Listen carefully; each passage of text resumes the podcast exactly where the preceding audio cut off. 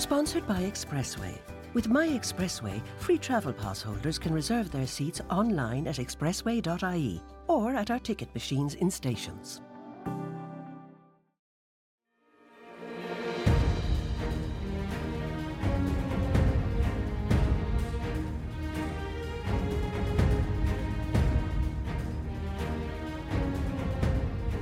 Welcome to Senior Times Travel Pod, in association with Travel Department.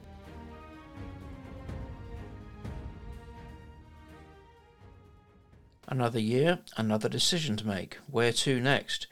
Well, with me today is Claire Doherty. She's Product and Operations Director with Travel Department, and she has some ideas for you, including something new called Unique Small Group Tours. Unique small group tours. Tell me about them. Okay, so uh, we have developed a, a, a new um, group of tours based on some of the feedback that we've gotten from customers who would maybe like a, a, a smaller group experience. So it's a maximum size of 30, whereas our, our regular tours could be a full 50 seater coach. But not only that, we've included some sort of special little experiences that you, you can only do when you're a smaller group. Right, so it's not just about them being smaller, there's extra features as well. Exactly, yes. Um, so, you know, I can give sort of some ideas. So, we have a, a Jewels of India tour, which does similar uh, stops to what our regular uh, Splendors of India tour does. So, they go to Delhi, Agra, Jaipur, Jodhpur, Udaipur. Um, but we do little things like instead of just visiting the Taj Mahal, you go to the Taj Mahal in the evening and you watch the sunset over the Taj Mahal while having a cup of tea, kind of high tea with locals, that kind of thing. So it's just that little bit extra as opposed to just doing what everybody else does and going into the Taj Mahal. Um, and then, you know, you, you have a visit to the private quarters of the royal family in the former royal residence in what was the Maharaja's city palace. Um, and so again, it's you're going into the section that are only for sort of small private tours. It's not where the general public go. So just a little bit exciting. And actually, one one thing that that I really love on that tour is you go on a sort of a jeep safari, which is great, and you go visit local villages. But after that, you actually have your typical Rajasthani dinner with one of the members of the royal family uh, who owns Fort Chanwa. Uh, so it's all these kind of, you know, really interesting, out of the way, diff- different things that you're not going to get, first, certainly if you do it yourself. Um, but, uh, you know, even on our standard tours, something special, like you said, unique.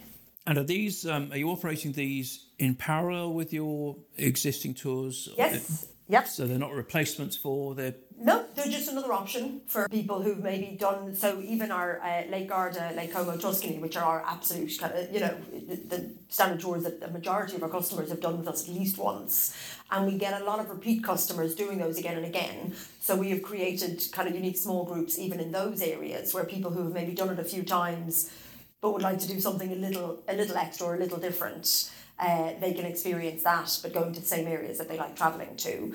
You know, we have a good few long haul, like I mentioned, India there, but we also have new ones, like we have one of the highlights of Flanders and Belgian beers. So you're going to uh, Brussels for a few nights and Bruges for a few nights, but in that you're visiting a couple of towns, but you are visiting a brewery and you're going to make some of your own Belgian chocolate uh, as well as doing kind of standard um, sort of city tours and, and uh, dinners out and that kind of thing. So that's proved to be very popular. So that's the nature of the uh, unique small group tours. Are you going in on a toe in the water basis or are you going in baldy, as it were? We're going in fairly boldly. Uh, we have about, I think, 16, 17 sort of itineraries, some already on sale, uh, some in the works. Um, and it is very much a mix of short haul, long haul, and we have sort of gone a bit hell for leather. And, and you know, we, we have gotten feedback and we, we very much listen to customer feedback. And we've had a few people say it'd be nice if it was a slightly smaller group. We've taken that on board and just gone that little bit further and done that little bit extra that you can do when it is a smaller group. Sponsored by Expressway. With My Expressway, free travel pass holders can reserve their seats online at expressway.ie or at our ticket machines in stations. Are you interested in trying a new smartphone but still a little unsure? Do you want a phone that offers larger icons with louder sound and an interface that has technology designed for seniors?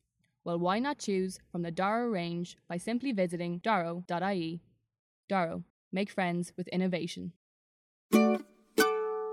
Well, I should say to uh, uh, listeners, first of all, you don't have to remember any of this because at the end of this interview, I will give you details of how to get hold of the travel department brochure, which uh, has details of all these holidays. Yeah, I mean, it doesn't have all the details of everything. Obviously, everything can be found on our website. Enough to get you interested. Enough to, to whet the appetite for sure. Absolutely. And, and give you an idea of what we're offering. Okay, so give us an idea of the range.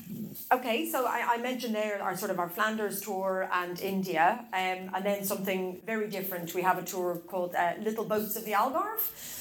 So we already do a, a train a trains of the Pyrenees itinerary, um, and it, it has taken up very very well. So we thought we'd do something again a little bit different. So staying in the Algarve in Vilamoura, but you do lovely coastal sailing on a traditional sailing boat on one of the days. So that's something kind of very different going along the Yeah. coastal waters.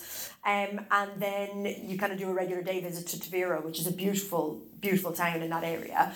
And then you also do a, a very different boat trip on uh, the river Guadiana. So, you know, you- you're, you're getting a beautiful coastal kind of boat trip and then a, a riverboat trip as part of your sort of visit down to the Algarve, which uh, is always a popular place for people to go to. But I would imagine most people who have gone down there haven't done those. No, it tends to be uh, the same things. Usually, uh, well, golf being the thing that comes first to mind with the Algarve. But yeah, I mean, a different kind of experience on the Algarve. Why not? It's a beautiful place. Absolutely, and it's easy to get to. It's a short flight. It's you know, it's not particularly expensive. So that's that's something you know.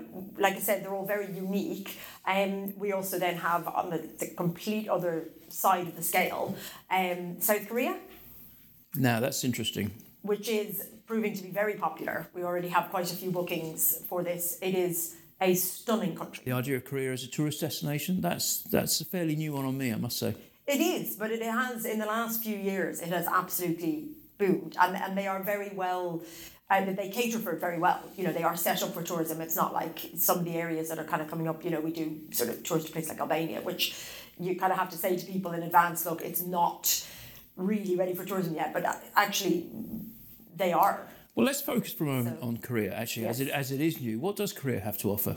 Um, so uh, you arrive into Seoul, and we do a, a typical city, you know, city tour of Seoul and getting to know that area. But then we visit. Um, there's there's some UNESCO heritage sites. There's one called Hwaseong Fortress, which is one of the last. That sounded pretty good. That pronunciation. Well, thank you. You I'm do sure that the again? locals would not agree. Hwaseong. Ah, Uh, I'd say the people in Korea are probably uh, very, Yeah, very shame, but you know, Maybe. I can't be an expert at everything. Um, so that's one of the last walled fortresses in Korea. So it's really, really interesting visit. Um, and again, kind of very cultural, away from the big city. You know, something a little bit different. And we visit some of the local villages that are sort of that still have very traditional thatched homes and are sort of you know based out in very rural areas. And some of the homes there are 500 years old. So real experience to kind of see this side of the world that very few people have seen. And, I- and I think that's that's part of the draw for it is that you know people are very much getting to the frame of mind now where they want to go places that they have not been before. These one-off places, these bucket list things. You know, we travel so much now. People see so much. They go on holidays two, three times a year, and you know, it gets to the point where you run out of of places to go, and you want to see something really different. absolutely. But to open up a whole new and very major destination Yeah. like Korea, that's that is interesting. I mean, I mean, obviously, countries like um, uh, Cambodia and Vietnam are almost, you know, to put it bluntly, old hat It- at they this are. stage. I mean, that's you know, it, it, that used to be really, really exotic. Whereas now, if somebody says, "Oh, I'm going to Vietnam," it's sort of a bit like somebody saying, "I'm going to Spain." People do it. It's just a on bucket on list. a normal Yeah. holiday, or they've you know they backpacked it when they're younger, or it is you know. I mean, don't get me wrong; those destinations are fantastic, but you know, a lot of people have been there. yeah. And there's a reason for that, it's because they are great. But to go somewhere like South Korea that's just very much, I don't know very many people have been there. But I know a lot of people who are planning to go there. No, and if I did know now. anybody who had been there, almost certainly it would be for business reasons rather than for tourism reasons. That's that's to me that's very interesting. Yeah, and I mean, and then Seoul is a is a big, huge, you know, kind of Oh, city in its own right. But coming outside of that and going to the villages, and you know, one of our visits is uh, we visit the Buddhist temples, and you get to see all of that.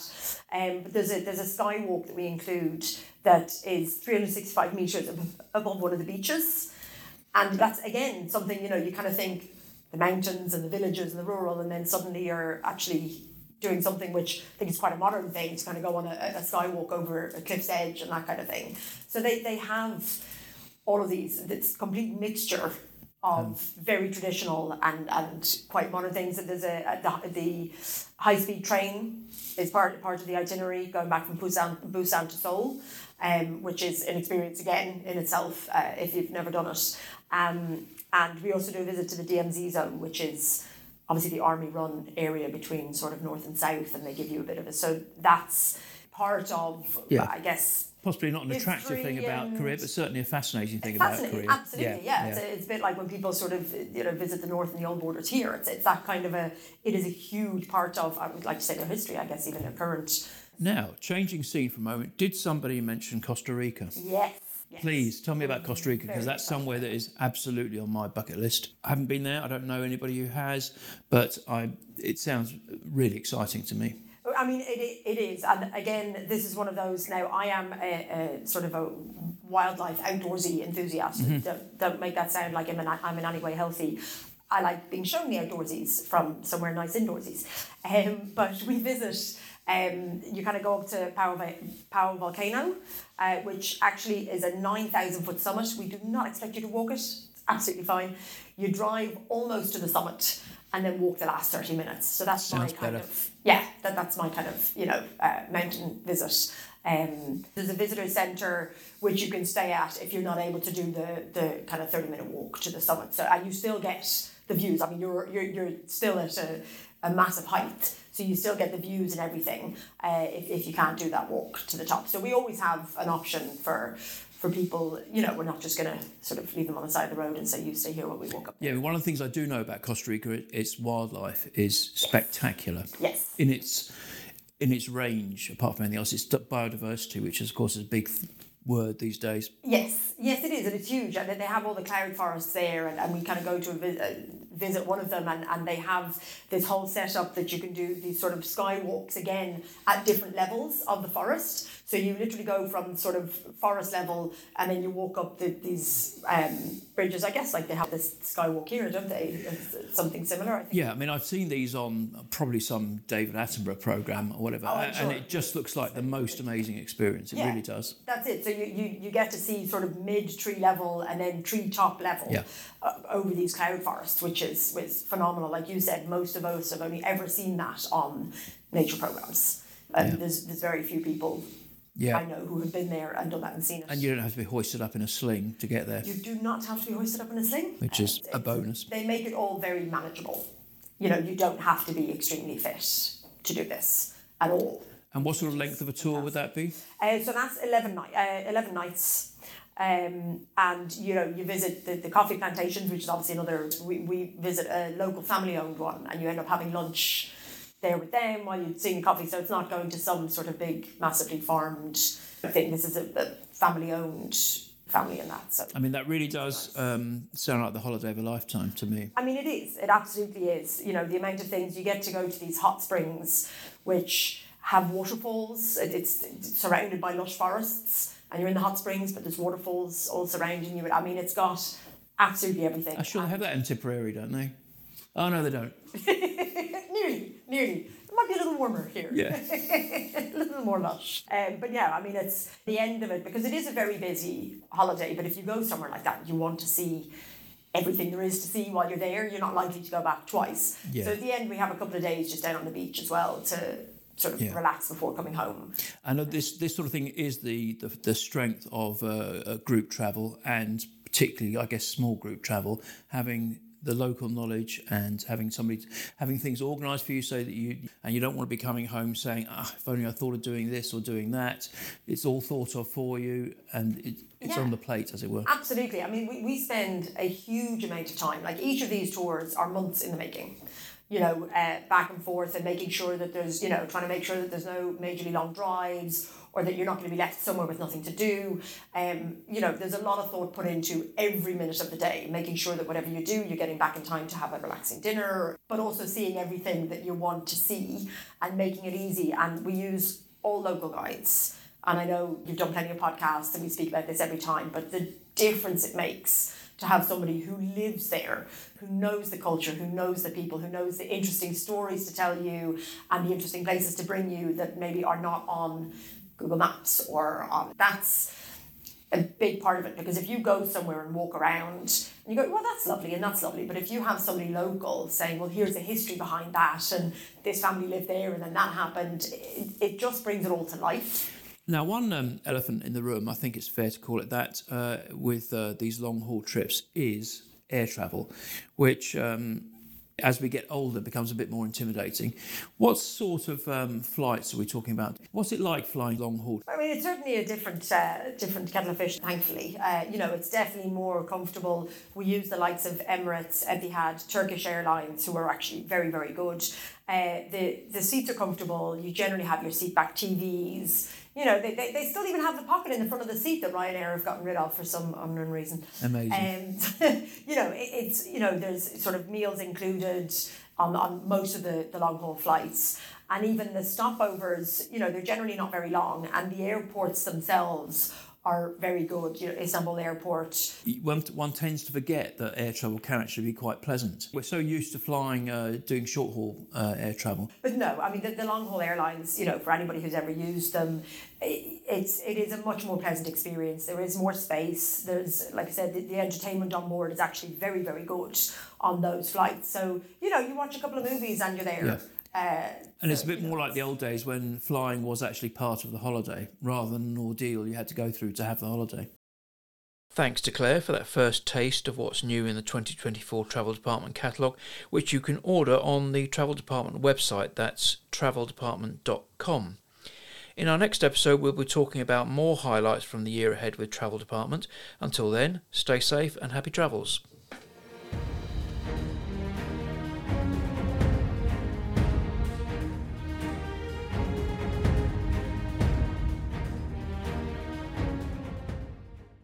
An bhfuil fón póca nua wet, an bhfuil cnapi nó fum níos orja wet. Níos éasca le húsáid, fécar na fón ionach atá gin an seo ag daro. An bhón cliste is déine go dtí gohan le haid glunne agus tascanna. Tá rud aigen go gachtainna. Tá níos mó ólas ag daro.com.